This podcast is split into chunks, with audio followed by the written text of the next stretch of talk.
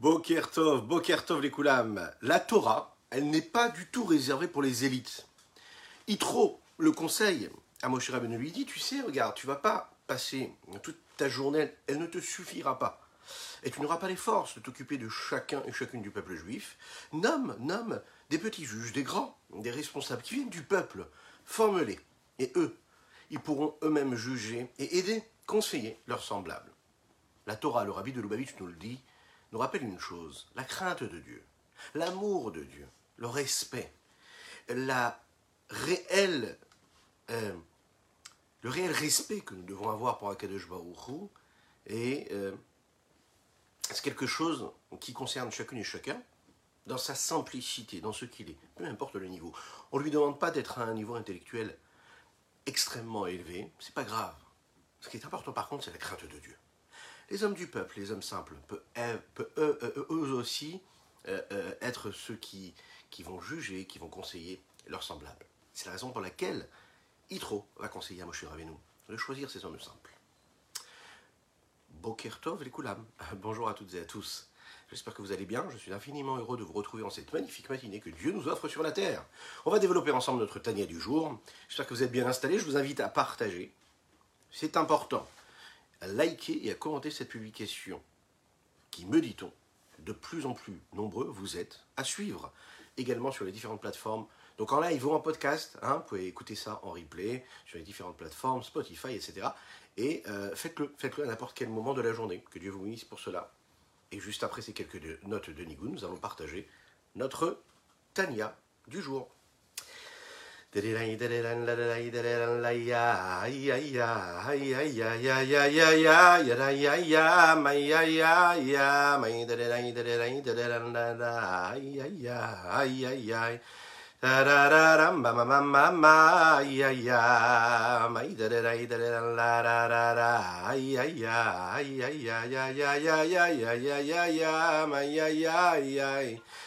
da da da da da da da da da da da. ya ya ya ya ya ya ya ya ya ya ya ma ya ya Ah, yeah, yeah, yeah, yeah, yeah, yeah, yeah, yeah, ma, yeah, yeah, ma, yeah, yeah, yeah, yeah, ma, yeah, yeah, ma, yeah, yeah, ma, yeah, yeah, Da yeah, da da la yeah, yeah, yeah, yeah, yeah, hi, yeah, da da da da, yeah, yeah.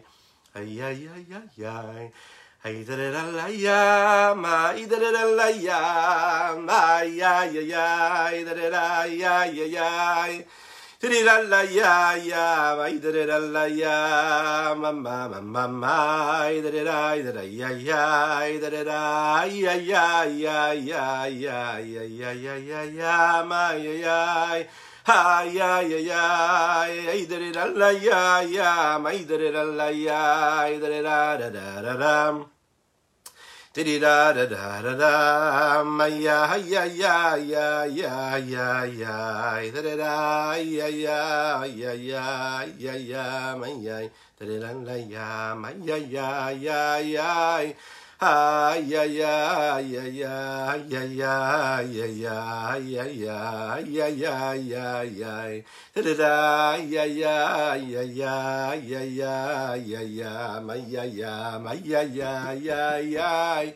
Da da la, ya, ya, ya, ya, ya, ya, ya, da da da, ya, ya, da da da, ya, ya, ya, ya. Bonjour à toutes et à tous. Nous allons donc parler d'Akadosh Baruch de Dieu. Mais vous allez me dire, c'est tous les matins pareil, tous les jours pareil. Mais pourquoi nous parlons de Dieu? Pourquoi est-ce que nous cherchons à le comprendre, à le connaître, à le savoir, afin de le craindre un petit peu plus? Oui, c'est ce qui est très très important, il faut savoir, c'est notre essentiel. C'est notre but essentiel, c'est de craindre Dieu. La crainte de Dieu, c'est ce qui doit tout dépasser. On peut ne pas tout savoir, tout comprendre. Mais par contre, il y a bien une chose que l'on doit intégrer, c'est la crainte de Dieu. Elle doit dépasser toutes nos préoccupations. La crainte de Dieu. Ce n'est pas une crainte qui est une peur, c'est quelque chose de totalement positif, la crainte de Dieu. C'est ce qui nous accompagne, c'est ce qui a traversé l'histoire, justement par le peuple juif. C'est ce qu'on est censé inculquer à nos enfants. Et le Tania, la Chassidoute, nous permet d'intégrer cette idée-là de crainte de Dieu, d'assumer cela, de le vivre avec une plénitude, avec une tranquillité, une sérénité de l'esprit, de l'âme mais aussi de notre intellect et de nos émotions. La question c'est, comment est-ce qu'il est possible de dire que quand nous regardons le monde qui nous entoure, nous pouvons avoir deux visions des choses, c'est-à-dire la vision que Dieu peut avoir du monde et la vision que nous, nous avons. Autrement dit, le même monde peut être perçu de manière totalement différente par Dieu ou par nous-mêmes. Nous l'avons dit, Dieu, ce qu'il voit, c'est ce qui était juste avant, et c'est ce qui sera juste après, ce qui est pendant. C'est-à-dire aucun changement. Le monde, il est tel qu'il était avant qu'il soit créé. Pour Dieu, il n'y a pas de différence. Là où il y a une différence, c'est pour chacune et chacun d'entre nous. Il y a le monde avant, le monde pendant, le monde après. Le monde qui est vu à travers nous, nos, nos, nos regards limités de chair et de sang, et par définition, puisque nous sommes limités, ce que nous voyons est aussi limité. Nous percevons ce que nous pouvons percevoir en fonction de nos limites personnelles. Akadosh Baruch voit le monde comme quelque chose qui est rattaché à sa source, alors que nous, nous voyons un monde qui est détaché de sa source. Par définition, puisque la source du monde, c'est l'infini du Saint béni soit-il, et pour que nous puissions percevoir un monde qui lui est détaché, par définition, parce qu'il est visiblement et perceptiblement indépendant, donc on est bien d'accord que pour notre regard, et en fonction de notre regard à nous, ce monde-là est détaché de sa source de l'infini, Saint béni soit-il. Ce qui n'est pas le cas pour Dieu. Alors comment comprendre cela? Si on réfléchit un petit peu à la notion d'exemple, de la métaphore, vous savez, ce sujet initial, cette notion initiale qu'on essaye de transmettre, de faire comprendre à quelqu'un d'autre, en prenant un exemple, en prenant une métaphore, une allégorie. Lorsque par exemple, un professeur essaye d'enseigner à son enfant, à son élève, pardon, euh, le calcul simple, qui est nécessaire, primordial dans l'éducation d'un enfant. 1 plus 1 égale 1. Mais non, 2. On est d'accord. Alors, il va prendre le sacré, il se dirige vers le tableau, et puis il va noter. Exercice.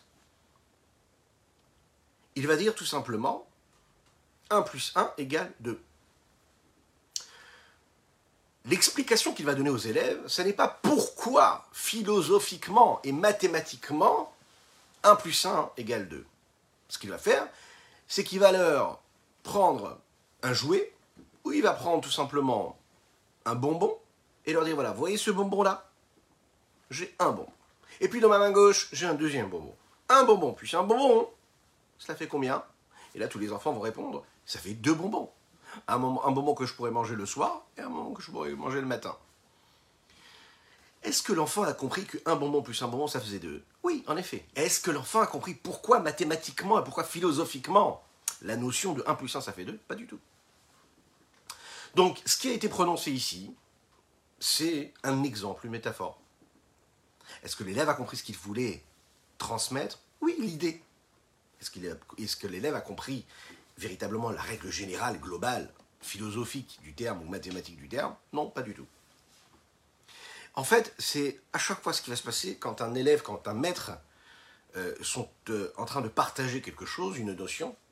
C'est assez simple. En fait, l'élève ne peut pas comprendre la particularité et la difficulté qu'il y a dans ce qui lui est expliqué.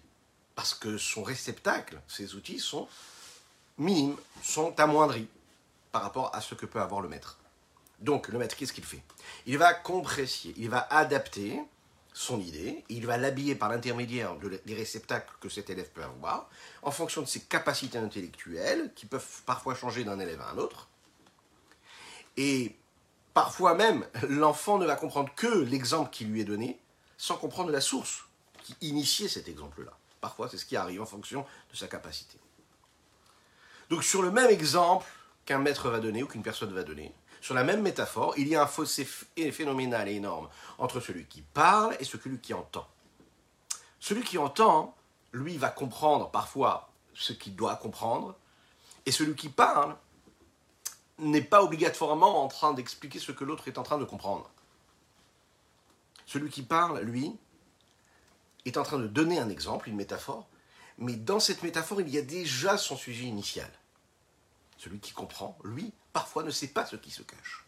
Autrement dit, celui qui parle a déjà, dans la profondeur de son texte, ou de, des mots qu'il est en train de choisir, ou de l'image qu'il est en train d'essayer de, euh, de, faire visualiser, hein, il y a la profondeur de sa métaphore, alors que celui qui reçoit le réceptacle, le receveur, lui, n'a pas du tout cette profondeur.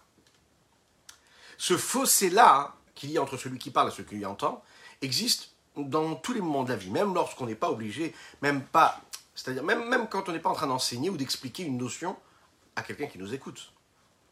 Chaque mot qu'on utilise, c'est une forme d'exemple et de métaphore. Tous les mots cachent quelque chose. Il y a d'infinis mots dans notre vocabulaire qui nous permettent de décrire des notions, des situations, des gestes, des sensations, des émotions, des idées. Mais chaque mot qu'on emploie est très difficilement capable de réellement représenter ce que nous cachons dans notre idée.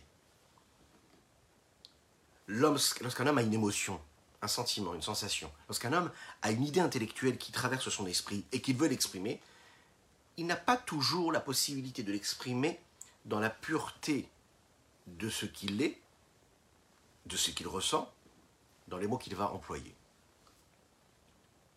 Il va chercher les mots qui vont représenter au mieux, au maximum, les sentiments qu'il a ou l'idée qu'il a.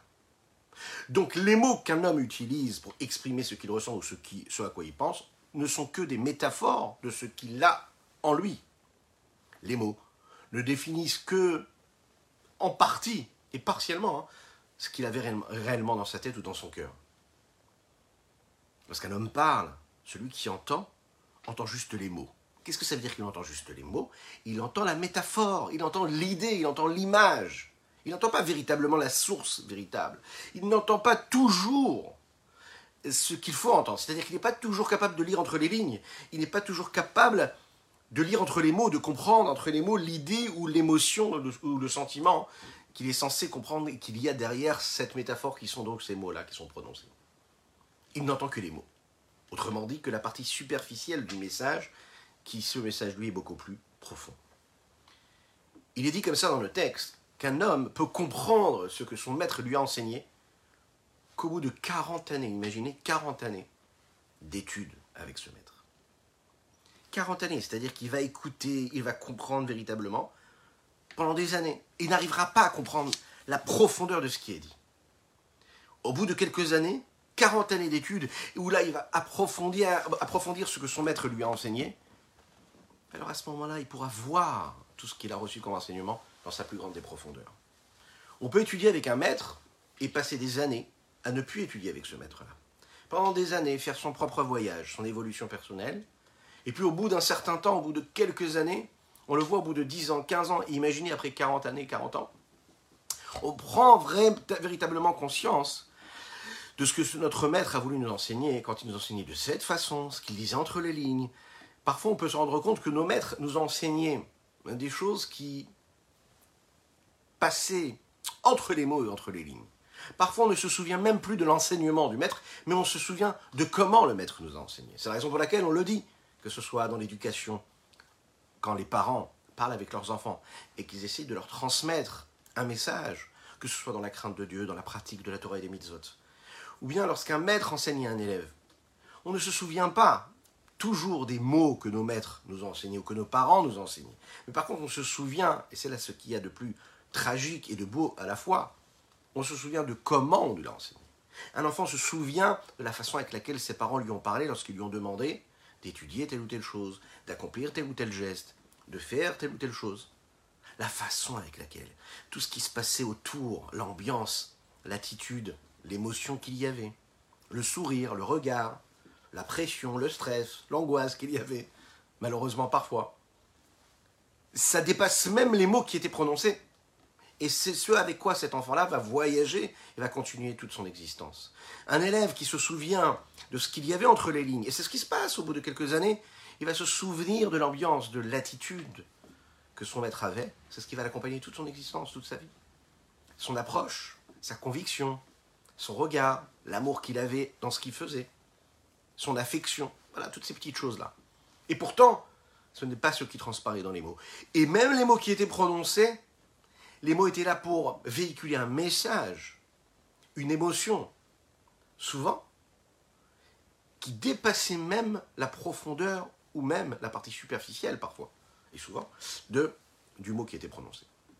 Autrement dit, le mot reste en fait un intermédiaire, un véhicule de transmission.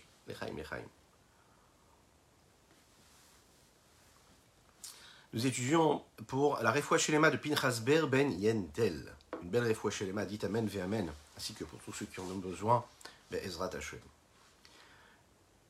En li koach. En hébreu, nous le disons comme ça. J'ai pas de force. Il faut que je le fasse, mais j'ai pas de force. Il faut que je me lève, mais j'ai pas de force. J'ai besoin de faire ce que j'ai à faire. Il faut absolument que j'aille faire les courses. Et je le remets tous les jours au lendemain. Je n'ai pas envie. J'ai pas de force. Il faut absolument que je me remette à faire du sport. J'ai pas de force. J'ai pas envie. En li koach. J'ai pas la force. Ok. C'est une expression qu'on a l'habitude de dire. Ok? Est-ce que véritablement tu n'as pas de force? Ah oui, tu n'as pas de force physique parfois, parfois une force de conviction, une force psychologique. Est-ce que ça veut dire vraiment que tu n'as pas de force ou c'est une image, c'est une expression? C'est une expression qui est là pour dire voilà, je n'ai pas envie. C'est pas que je suis véritablement fatigué ou que je n'ai plus la force physique. C'est que j'ai de la force. Mais je suis pas convaincu. Dès l'instant où la personne qui est en face réussira à me convaincre, alors à ce moment-là, je ferai ce que j'ai à faire. Dès l'instant où je réussirai à, à, trouver une énergie au fond de moi qui pourra dicter à ma volonté de vouloir, alors la force, je l'aurai tout de suite. Dans les cas extrêmes, un homme ne se passe pas de questions et ne se demande jamais s'il a la force ou pas. Il a la force. Lorsque une personne a un rendez-vous très très important, le matin quand elle se lève, elle ne se dit pas est-ce que j'ai la force ou pas? Elle est déjà dans le rendez-vous qu'elle doit, euh, qu'elle doit assumer, et c'est un, rendez-vous qui est important, elle va faire ce qu'elle a à faire. Une autre personne, cette même personne, le lendemain matin, elle sait qu'elle a à faire quelque chose. Elle sait qu'elle a plein de choses à faire dans sa vie, dans son existence. Mais elle n'a pas particulièrement quelqu'un qui l'attend particulièrement à cette heure précise. Bizarrement, elle n'aura pas les forces de faire ce qu'elle a à faire, ou d'initier des projets, ou d'évoluer, de grandir, ou de faire ce qu'elle a à faire de manière sérieuse. Qu'est-ce qui s'est passé? C'est la même personne, avec les mêmes besoins psychologiques, avec les, les mêmes moyens intellectuels et sentimentaux, les mêmes moyens physiques. Qu'est-ce qui s'est passé? Elle n'est pas capable ce soir ou aujourd'hui de le faire. Pourquoi? Pourquoi? Parce que les mots qu'elle est en train d'interpréter, les mots qu'elle est en train de prononcer, cette personne-là, c'est des mots qui sont en train de laisser transparaître et d'imager une réalité qui n'en est pas une, une réalité qui a été décidée par d'infinies petites choses qui se passent à l'intérieur de l'homme, dans sa tête ou dans son cœur, dans son cœur, dans son corps, dans ses émotions, et qui vont dicter la décision qu'il va prendre. Des mots qu'il va mettre sur les choses, sur les objets, sur les moments, sur les situations, et qui ces mots-là parfois peuvent être dévastateurs ou peuvent être constructeurs. Pourquoi? Parce qu'ils ne sont que l'image, l'exemple, la métaphore de ce qui se passe réellement.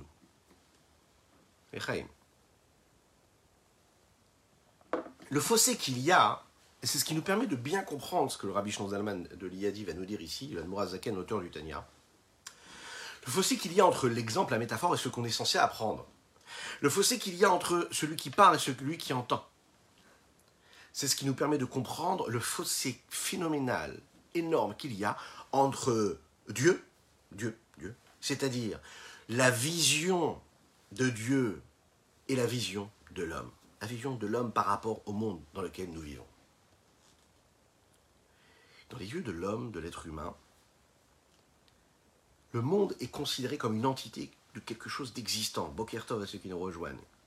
Il y a le monde, et je le vois en tant que tel. Il y a le monde. Et dans ce monde-là, il y a différentes entités. Il y a chaque créature. Il y a ces arbres qui poussent dans la forêt. Il y a aussi ces arbres que je peux croiser dans la rue. Il y a ces petites feuilles qui tombent et il y a ces petites feuilles que je peux ramasser. Il y a quelque chose qui est palpable, qui est saisissable. Aux yeux de Dieu, le monde est insignifiant. En on milvado, il n'y a rien d'autre que Dieu. Pourquoi Est-ce que ces deux visions-là, ces deux perceptions, ces deux regards que nous pouvons avoir, peuvent exister et perdurer à travers les siècles Et un regard où le monde existe pour l'homme, et ce regard de Dieu vers le monde dans lequel il n'y a pas ce monde. En fait, c'est des angles de vue qui ne sont pas du tout considérés de la même manière, même entre deux personnes différentes. Lorsqu'on a la possibilité d'étudier la chassidoute, d'étudier la partie cachée de la Torah, on prend conscience de ce recul que nous devons avoir lorsque l'on vit dans ce monde physique et matériel. On comprend, on comprend que ce monde-là, ça n'est qu'une métaphore en réalité. Lorsqu'on n'a pas ces perceptions-là, lorsqu'on n'a pas ces notions-là, on le voit en tant que tel, on va le juger en tant que tel, dans ses limites.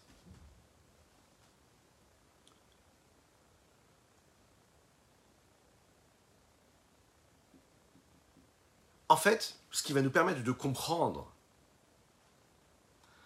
et de nous rapprocher un petit peu plus du regard de Dieu et moins du regard de l'homme, autrement dit, de se rapprocher un petit peu plus et de comprendre ce que Dieu attend de nous, ou ce qu'il attend de ce monde-là, de ce monde dans lequel nous vivons quand il a été créé, c'est de comprendre la notion de parole, de mots. Lorsqu'on réussit à comprendre que le monde il a été créé par la parole de Dieu, alors c'est cette parole-là qui crée ce fossé infini qu'il y a entre celui qui parle et celui qui entend. Celui qui parle, c'est Dieu. Au niveau de la parole, il ne parle pas pour lui, il parle pour l'autre. Comme un homme qui parle, quand il parle, il est là pour exprimer, pour partager quelque chose avec l'autre, pour transmettre quelque chose. Cet outil extraordinaire et magnifique que Dieu nous a donné, la parole, c'est ce qui permet de transmettre, de partager avec l'autre. La parole, c'est ce qui unit la source avec ce qui vient et qui provient de cette source-là, et ce qui est donné, ce qui est partagé. La parole, c'est un outil qui est en unicité totale avec le message. Il est totalement annulé et soumis au message, à la profondeur du message, comme les lettres qui forment des mots, qui ces mots-là forment des phrases et qui sont là pour transmettre et habiller et imager une idée. Maintenant, l'insignifiance et la nullité du mot et de la lettre, encore plus, par rapport aux pensées qui ont initié, qui ont précédé les mots qui vont être prononcés, ce que nous avons développé hier, elles sont infinies, elles sont infinies ces pensées-là. L'insignifiance, la nullité du mot par rapport à toutes les pensées qui traversent notre esprit, c'est fou. Le mot n'existe pas, il est quasiment inexistant. Donc il faut comprendre ici une chose. Le monde qui a été créé par la parole de Dieu. On est d'accord qu'il a été créé de cette parole, et donc il n'a pas d'indépendance, ce monde-là. Puisqu'il n'est juste que ce qui a été construit et imaginé et créé par cette parole-là. Et non milvado. Il n'y a rien d'autre que Dieu. Donc, le monde qui est créé par cette parole, qui est nul, qui est juste la transmission et le moyen de, passage entre Dieu et l'homme, ce monde-là Dieu n'a jamais changé. Parce que pour Dieu, il n'y a pas de différence entre avant la parole et après la parole. Parce que cette parole-là est rattachée à sa source première, et si elle est rattachée à sa source première, alors elle est nulle, elle est inexistante. Ou autrement, elle n'existe que parce qu'elle transmet, mais en tant que telle, elle n'est pas détachée de sa source. Lechaim, lechaim. Vous connaissez l'histoire du, du, roi, le roi des animaux, le lion.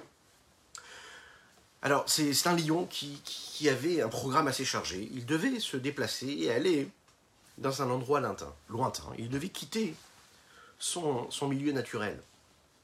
Il est parti chercher le chien, il a appelé, il a dit Viens ici, j'ai quelque chose à te demander. Il dit Voilà, besoin que tu me remplaces pour quelque temps. Là où je suis, il faut que tu me remplaces. ce qu'on va faire, c'est que je veux que tout le monde te respecte afin que mon territoire soit bien gardé. Je vais te donner la peau. Hein je vais te donner un beau déguisement de lion. Puis tu vas t'habiller avec ce déguisement.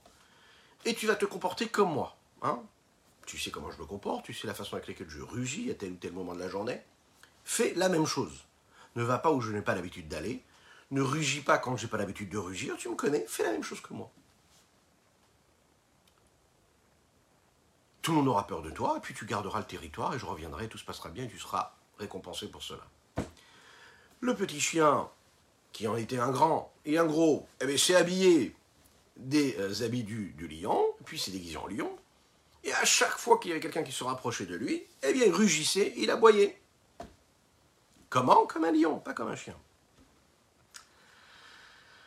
Le temps a passé, et voilà que le lion revient pour prendre sa place. Et là, quand il revient pour prendre sa place, il voit qu'en fait, entre guillemets, ce chien-là qui était habillé, qui était déguisé en lion, rugit devant lui. Alors le vrai lion se rapproche de lui et lui dit Mais, et dis-moi, je crois que tu n'as pas compris. Tu peux tromper tout le monde, mais moi tu peux pas me tromper. Je suis le véritable lion. Qu'est-ce que ça veut dire? Ça veut dire qu'en réalité, le monde qui nous entoure peut nous paraître comme existant, comme étant détaché comme étant indépendant. Mais par rapport à Dieu, qui lui-même le créateur de ce monde-là, on ne peut pas lui faire. On ne peut pas lui mentir. Dieu, c'est lui qui l'a créé. Donc, jamais aux yeux de Dieu, le monde peut être différent. Et dans notre regard et notre perception de ce que Dieu pourrait avoir du monde, on ne peut jamais s'exprimer de cette façon en imaginant que le monde serait séparé de Dieu, indépendant de Dieu, puisque Dieu est tout. Et Dieu est celui qui a initié ce monde-là.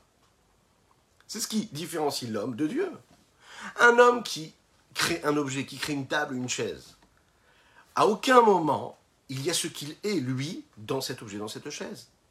Même si c'est une œuvre d'art et on voit la patte, la personnalité ou l'émotion qu'a voulu mettre l'artiste, il s'est détaché de l'objet. Dès l'instant où l'objet est ce qu'il est, il a été créé, matérialisé à travers cette matière-là, physique, le créateur disparaît de la créature. Même si on peut avoir un regard, encore une fois, et voir son esprit.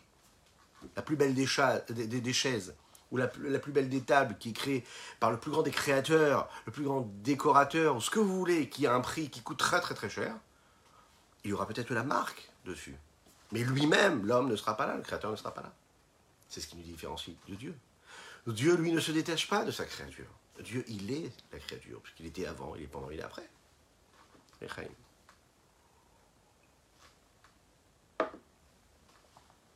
Lorsque nous avons reçu la Torah hein, au mont Sinaï, il est dit comme ça dans les textes Et le peuple voyait. Il voyait, Rohim, et Akolot, les sons, les voix. Qu'est-ce que ça veut dire de voir les voix? Est-ce que c'est possible? On peut sentir, on peut ressentir, on peut vibrer à travers les ondes de la voix, extérieure à la nôtre ou la nôtre d'ailleurs. Mais la voir, comment la voir? Alors dans les textes, on se pose la question, et il y a par exemple l'avis de Rabbi Akiva. Rabbi Akiva explique et dit Rohim etanishma veshomim.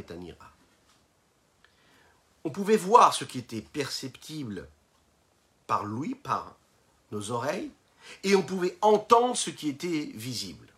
Le rabbi de Lubavitch l'explique et il dit comme ça. En général, le monde est régi selon une règle qui est que quoi? Nous voyons ce qui est visible par nos yeux et nous entendons ce qui est entendable par nos oreilles. Il y a quelque chose de sûr et certain qui concerne la réalité de notre existence et du monde qui nous entoure, c'est qu'on peut entendre par nos oreilles et voir par nos yeux. Akadosh Baruchou, c'est une notion qui dépasse les lois de la nature. Au moment du nom de la Torah, Dieu va nourrir le peuple juif, il va leur donner quelque chose de très particulier. Et il va faire en sorte que une notion spirituelle qui, elle, peut être perçue et comprise à travers la lecture, à travers l'étude, à travers la transmission par nos maîtres, qui pourrait être sujet à remise en question, au moment du don de la Torah, et nous y avons tous été présents hein, au moment du don de la Torah, toutes nos âmes, et c'est ce qui fait qu'on a cette conviction-là, c'est qu'on a vu quelque chose, on a ressenti quelque chose, on a entendu quelque chose qui ne faisait pas partie de nos codes matériels, physiques et limités. Où la spiritualité a transcendé véritablement la matérialité. La la divinité qui, en général, ne pouvait que s'entendre, cette fois-ci, a pris une autre dimension. Elle est devenue véritablement visible la matérialité qui est en général visible, la spiritualité qui elle est cachée, cette fois-ci là, elle est devenue inverse, perceptible, cette spiritualité.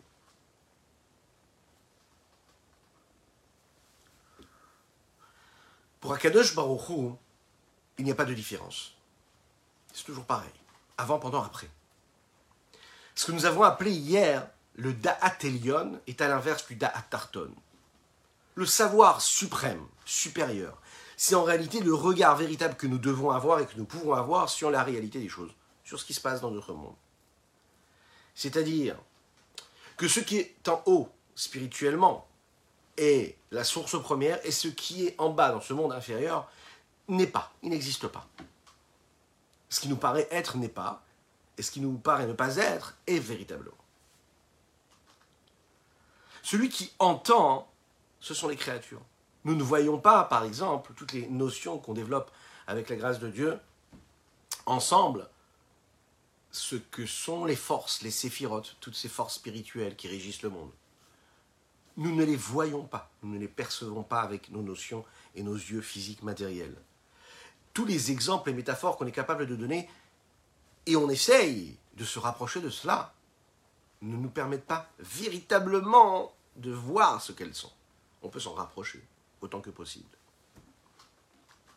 Donc, par rapport à nos yeux, il y a une différence entre avant la création du monde et après la création du monde. On arrive à comprendre qu'est-ce que ça veut dire. Il n'y avait pas, et maintenant il y a. Parce que nous, nous sommes régis par cette notion-là de limite.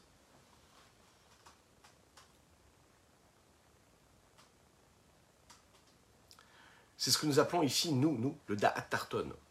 Cette conscience et ce savoir inférieur. On regarde les choses depuis le bas, là où Dieu, lui, est perceptible de par le haut.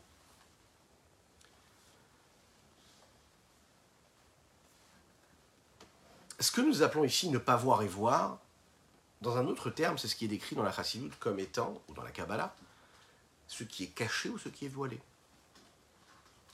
Quelque chose de caché, c'est quelque chose qui est réellement vrai, c'est la vraie réalité, mais on ne le voit pas, on ne peut pas le percevoir, parce qu'on n'a pas les bonnes lunettes et qu'on n'est pas capable de voir comme on devrait voir. Dire que le monde qui nous entoure, c'est un monde de mensonges, ça n'est pas pour balayer d'un revers de la main et de dire voilà, ce monde est mensonge, ce monde ne doit pas nous intéresser, on doit s'isoler et rester dans ce monde de vérité et juste mettre sa tête dans un livre de Torah et regarder le monde qui nous entoure comme un monde qui est dangereux, dans lequel il ne faut surtout pas aller. La chassidoute, elle est justement là pour nous apprendre qu'on doit être capable de transcender tout cela.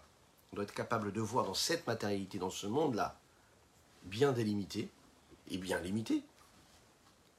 Un peu comme ce que Dieu a fait quand il crée le monde, limité, dans lequel il se cache, dans lequel il est, il se trouve. Notre but à nous, c'est de vivre dans ce monde-là, mais de le vivre et de le ressentir à travers les lunettes, on va dire, divines, et de voir le Dieu qui est dans cet infini, et cet infini qui est dans ce qui est limité. Hachem ou Elohim. Le nom de Elohim, c'est un des noms de Dieu. Et Elohim, c'est la guématria, la valeur numérique de Hateva, la nature. Le chiffre 86. Qui est-ce qui est Elohim? Hachem ou Elohim? Dieu qui lui est au-dessus de la nature, au-dessus de toute euh, euh, notion de limite. Ce Dieu-là qui est infini.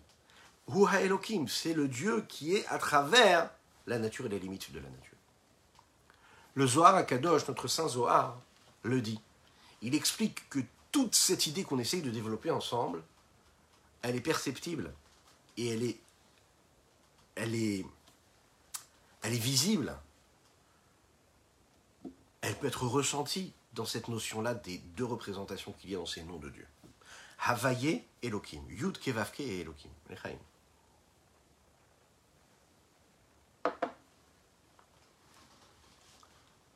Nous venons de quitter la paracha de Béchalach, pendant laquelle il y a eu les miracles que les bénis Israël ont vécus lors de la sortie d'Égypte. Mais vous savez, les miracles qu'ils ont vécus dans la sortie d'Égypte, c'est ce que nous vivons nous tous les jours de notre vie. Il suffit juste d'ouvrir les yeux comme il faut, d'être un peu conscient de ce qui se passe. Et oui, c'est un miracle. Chaque jour de notre existence, c'est un miracle. Le miracle, c'est quand Dieu se dévoile dans les lois de la nature. Dans quel sens? Ça veut dire qu'il change les lois de la nature et comme nous, nos yeux de chair et de sang voient et perçoivent les lois de la nature, et qu'il y, a eu un changement, donc là on voit un dévoilement de Dieu, on se dit waouh, il y a eu vraiment un miracle. Donc il y a eu quoi? Une présence de Dieu. Mais ce même Dieu, il est là à chaque moment, et il existe à travers les lois de la nature. Ce qui nous paraît naturel, c'est aussi Dieu. Dieu n'est pas là obligatoirement et uniquement lorsqu'il se dévoile de manière surnaturelle. Dieu, il est là dans la nature.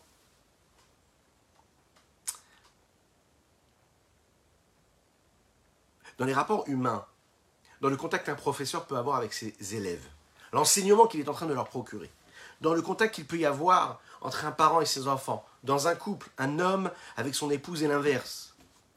Il y a ce qu'on dévoile et il y a ce qui est caché.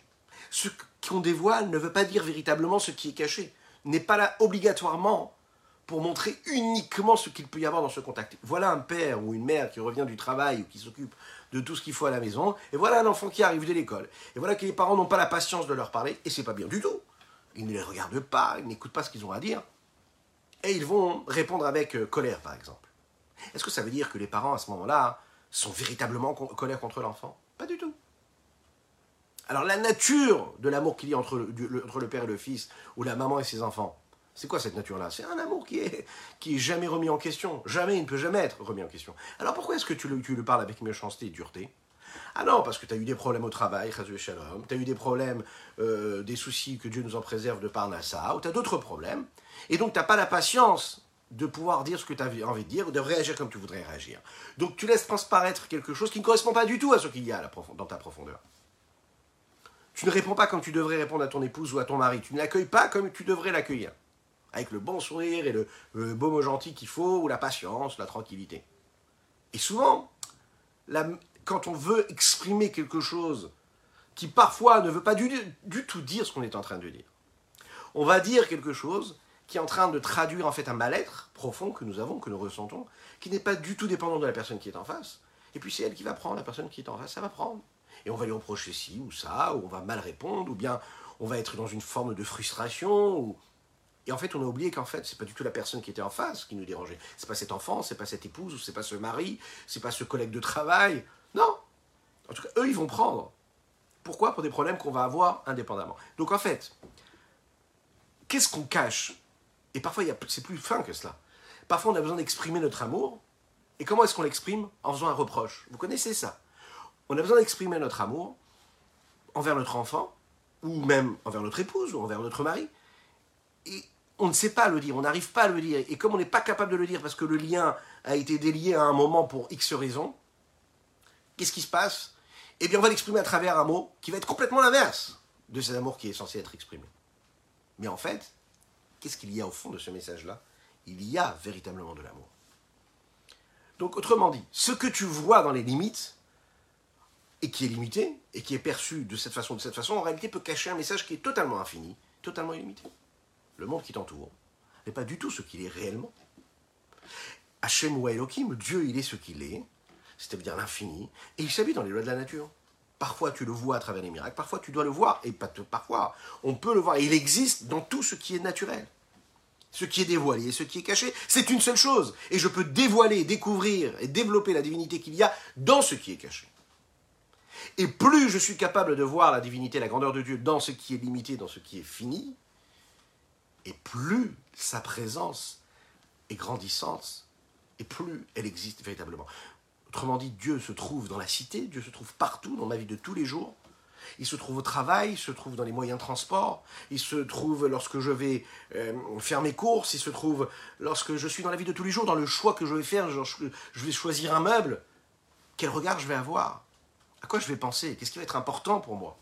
Qu'est-ce que je cherche à avoir? Un meuble pour avoir un meuble, un meuble pour être comme mes collègues, un meuble pour être comme mes voisins, pour que les gens puissent dire ça, ou un meuble parce que j'ai besoin d'un meuble pour, pour avancer dans ma vie dans tout ce que je vais faire, tout ce que je vais être. Je, vais vivre les choses de cette façon-là. Le moment où je vais aller en vacances, qu'est-ce que je vais choisir? La façon avec laquelle je vais m'habiller, la façon avec laquelle je vais parler avec mes enfants, avec mon épouse. Après quoi je vais courir? Tout ça, c'est dévoiler la présence de Dieu. Si j'ai le regard de la divinité, qui est caché là maintenant, et que je dévoile, je n'ai pas du tout la même façon de faire, la même façon de penser, la même façon de me comporter. Ça change tout, tout, tout, tout, tout.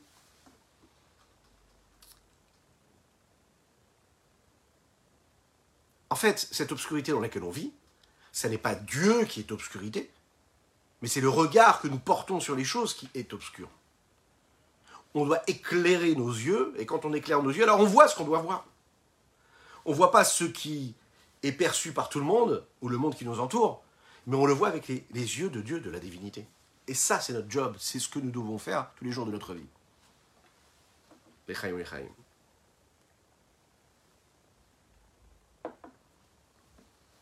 La question qui se pose ici maintenant, c'est comment est-ce possible que ce qui est caché est comme ce qui est dévoilé? Mais par définition, si c'est caché, c'est que c'est caché. Si c'est dévoilé, c'est que c'est dévoilé. Comment est-ce qu'on peut dire que ce qui est caché en réalité est même plus, grand et plus, fort et plus puissant que ce qui est dévoilé? La réponse, elle est que ce qui est caché n'est pas quelque chose de détaché de Dieu, mais est une partie de Dieu, qui Hachem ou Elohim. C'est un petit peu comme, vous savez, la carapace de la tortue, elle cache peut-être ce y a à l'intérieur. Mais elle n'en reste pas moins la tortue même. Ce pas deux entités différentes. C'est une partie intégrante de son corps. Ah, ça reste une carapace. Ok. Mais c'est la tortue. Si on peut s'exprimer ainsi, le monde qui nous entoure, ce monde-là dans lequel nous vivons, qui lui est ce qui cache a priori la présence de Dieu, ce n'est pas quelque chose de différent de Dieu, qui cacherait une entité autre, mais c'est Dieu lui-même. Et ça change tout, notre regard, notre façon de vivre. Et c'est justement ce que Dieu a voulu. C'est précisément quand la créature est telle qu'elle est, c'est-à-dire a priori en train de cacher une présence de Dieu, que là, dans cela, on peut voir la véritable présence de Dieu. On va regarder ça dans les mots et on conclura sur ce principe-là pour ce Tania d'aujourd'hui. Vekol et tous ces Tzimtzumim, c'est-à-dire toutes ces étapes-là qui permettent la compression, ces voiles, ces écrans-là qui cachent la lumière de Dieu qui descend ici-bas sur terre et qui permet la création. Mbechinat Esther Panim, elle cache les astir ou les harim à hayut et voiler la lumière et la vitalité animshach midiborid qui provient de la parole de Dieu. Chez Loïd Galeb grave, que ce ne se dévoile pas à un niveau trop important. Chez lui, parce que si ce niveau-là était trop important, ce dévoilement était trop important, eh bien les êtres et les créatures inférieures ne pourraient pas le percevoir, ne pourraient pas le recevoir. C'est la raison pour laquelle il faut adapter absolument la parole de Dieu, et cette parole-là, telle qu'elle est, va apparaître de manière un peu plus, euh, pas altérée, hein, mais adaptée. Et c'est ça toute la différence, adaptée. Velachen, c'est la raison pour laquelle. Gamken, pardon, Gamken, la or vechayut adibur shel makom kilou davar mouvdal, c'est la raison pour laquelle la parole de Dieu, c'est-à-dire la lumière et la vitalité de cette parole-là de Dieu, qui est habillée dans tout ce qu'il y a dans ce monde-là, dans toutes ces créatures-là, nous paraît comme étant séparée de l'essence même de Dieu. Saint béni soit-il. Il proviendrait comme la parole de l'homme de son âme, et pourrait être perçu comme quelque chose de, séparé, mais ça n'est pas le cas. La parole divine est différente de la parole de l'homme. Parce que la parole de l'homme se détache de ce que l'homme est, alors que Dieu, il est dans sa parole, ne se détache à aucun moment. Il n'y a pas de différence entre celui qui parle et la parole. Celui qui est en train de dévoiler et, la réalité qui est dévoilée par cette parole qui dévoile. Pour cela, il faut qu'il y ait ce que nous appelons des tzimtzumim, Tzimtzumim, ce sont donc ces compressions, ces adaptations, cette lumière-là qui va se compresser, compresser, qui va se voiler petit à petit, pour s'adapter au réceptacle. Maintenant, quand elle s'adapte et quand elle se contracte, eh bien, vous savez ce qui se passe? Eh bien, Le donneur, lui, disparaît petit à petit, il se voile. Pour s'adapter aux limites, il devient moins perceptiblement illimité. Il devient des limites. La ce que ça laisse comme trace et comme impression sur les êtres inférieurs que nous sommes, c'est le regard que nous avons en bas. Et ce regard que nous avons en bas, ici-bas, dans ce monde-là, c'est que c'est un monde qui est perceptiblement pardon, euh, euh, euh, coupé, coupé de ce que Dieu est a priori. Ça ne veut pas dire qu'aucune créature ne peut le saisir, mais la façon avec laquelle on va le saisir, c'est en fonction des limites que nous avons, nous. Pourquoi? Pas par manque de volonté, par manque de possibilité.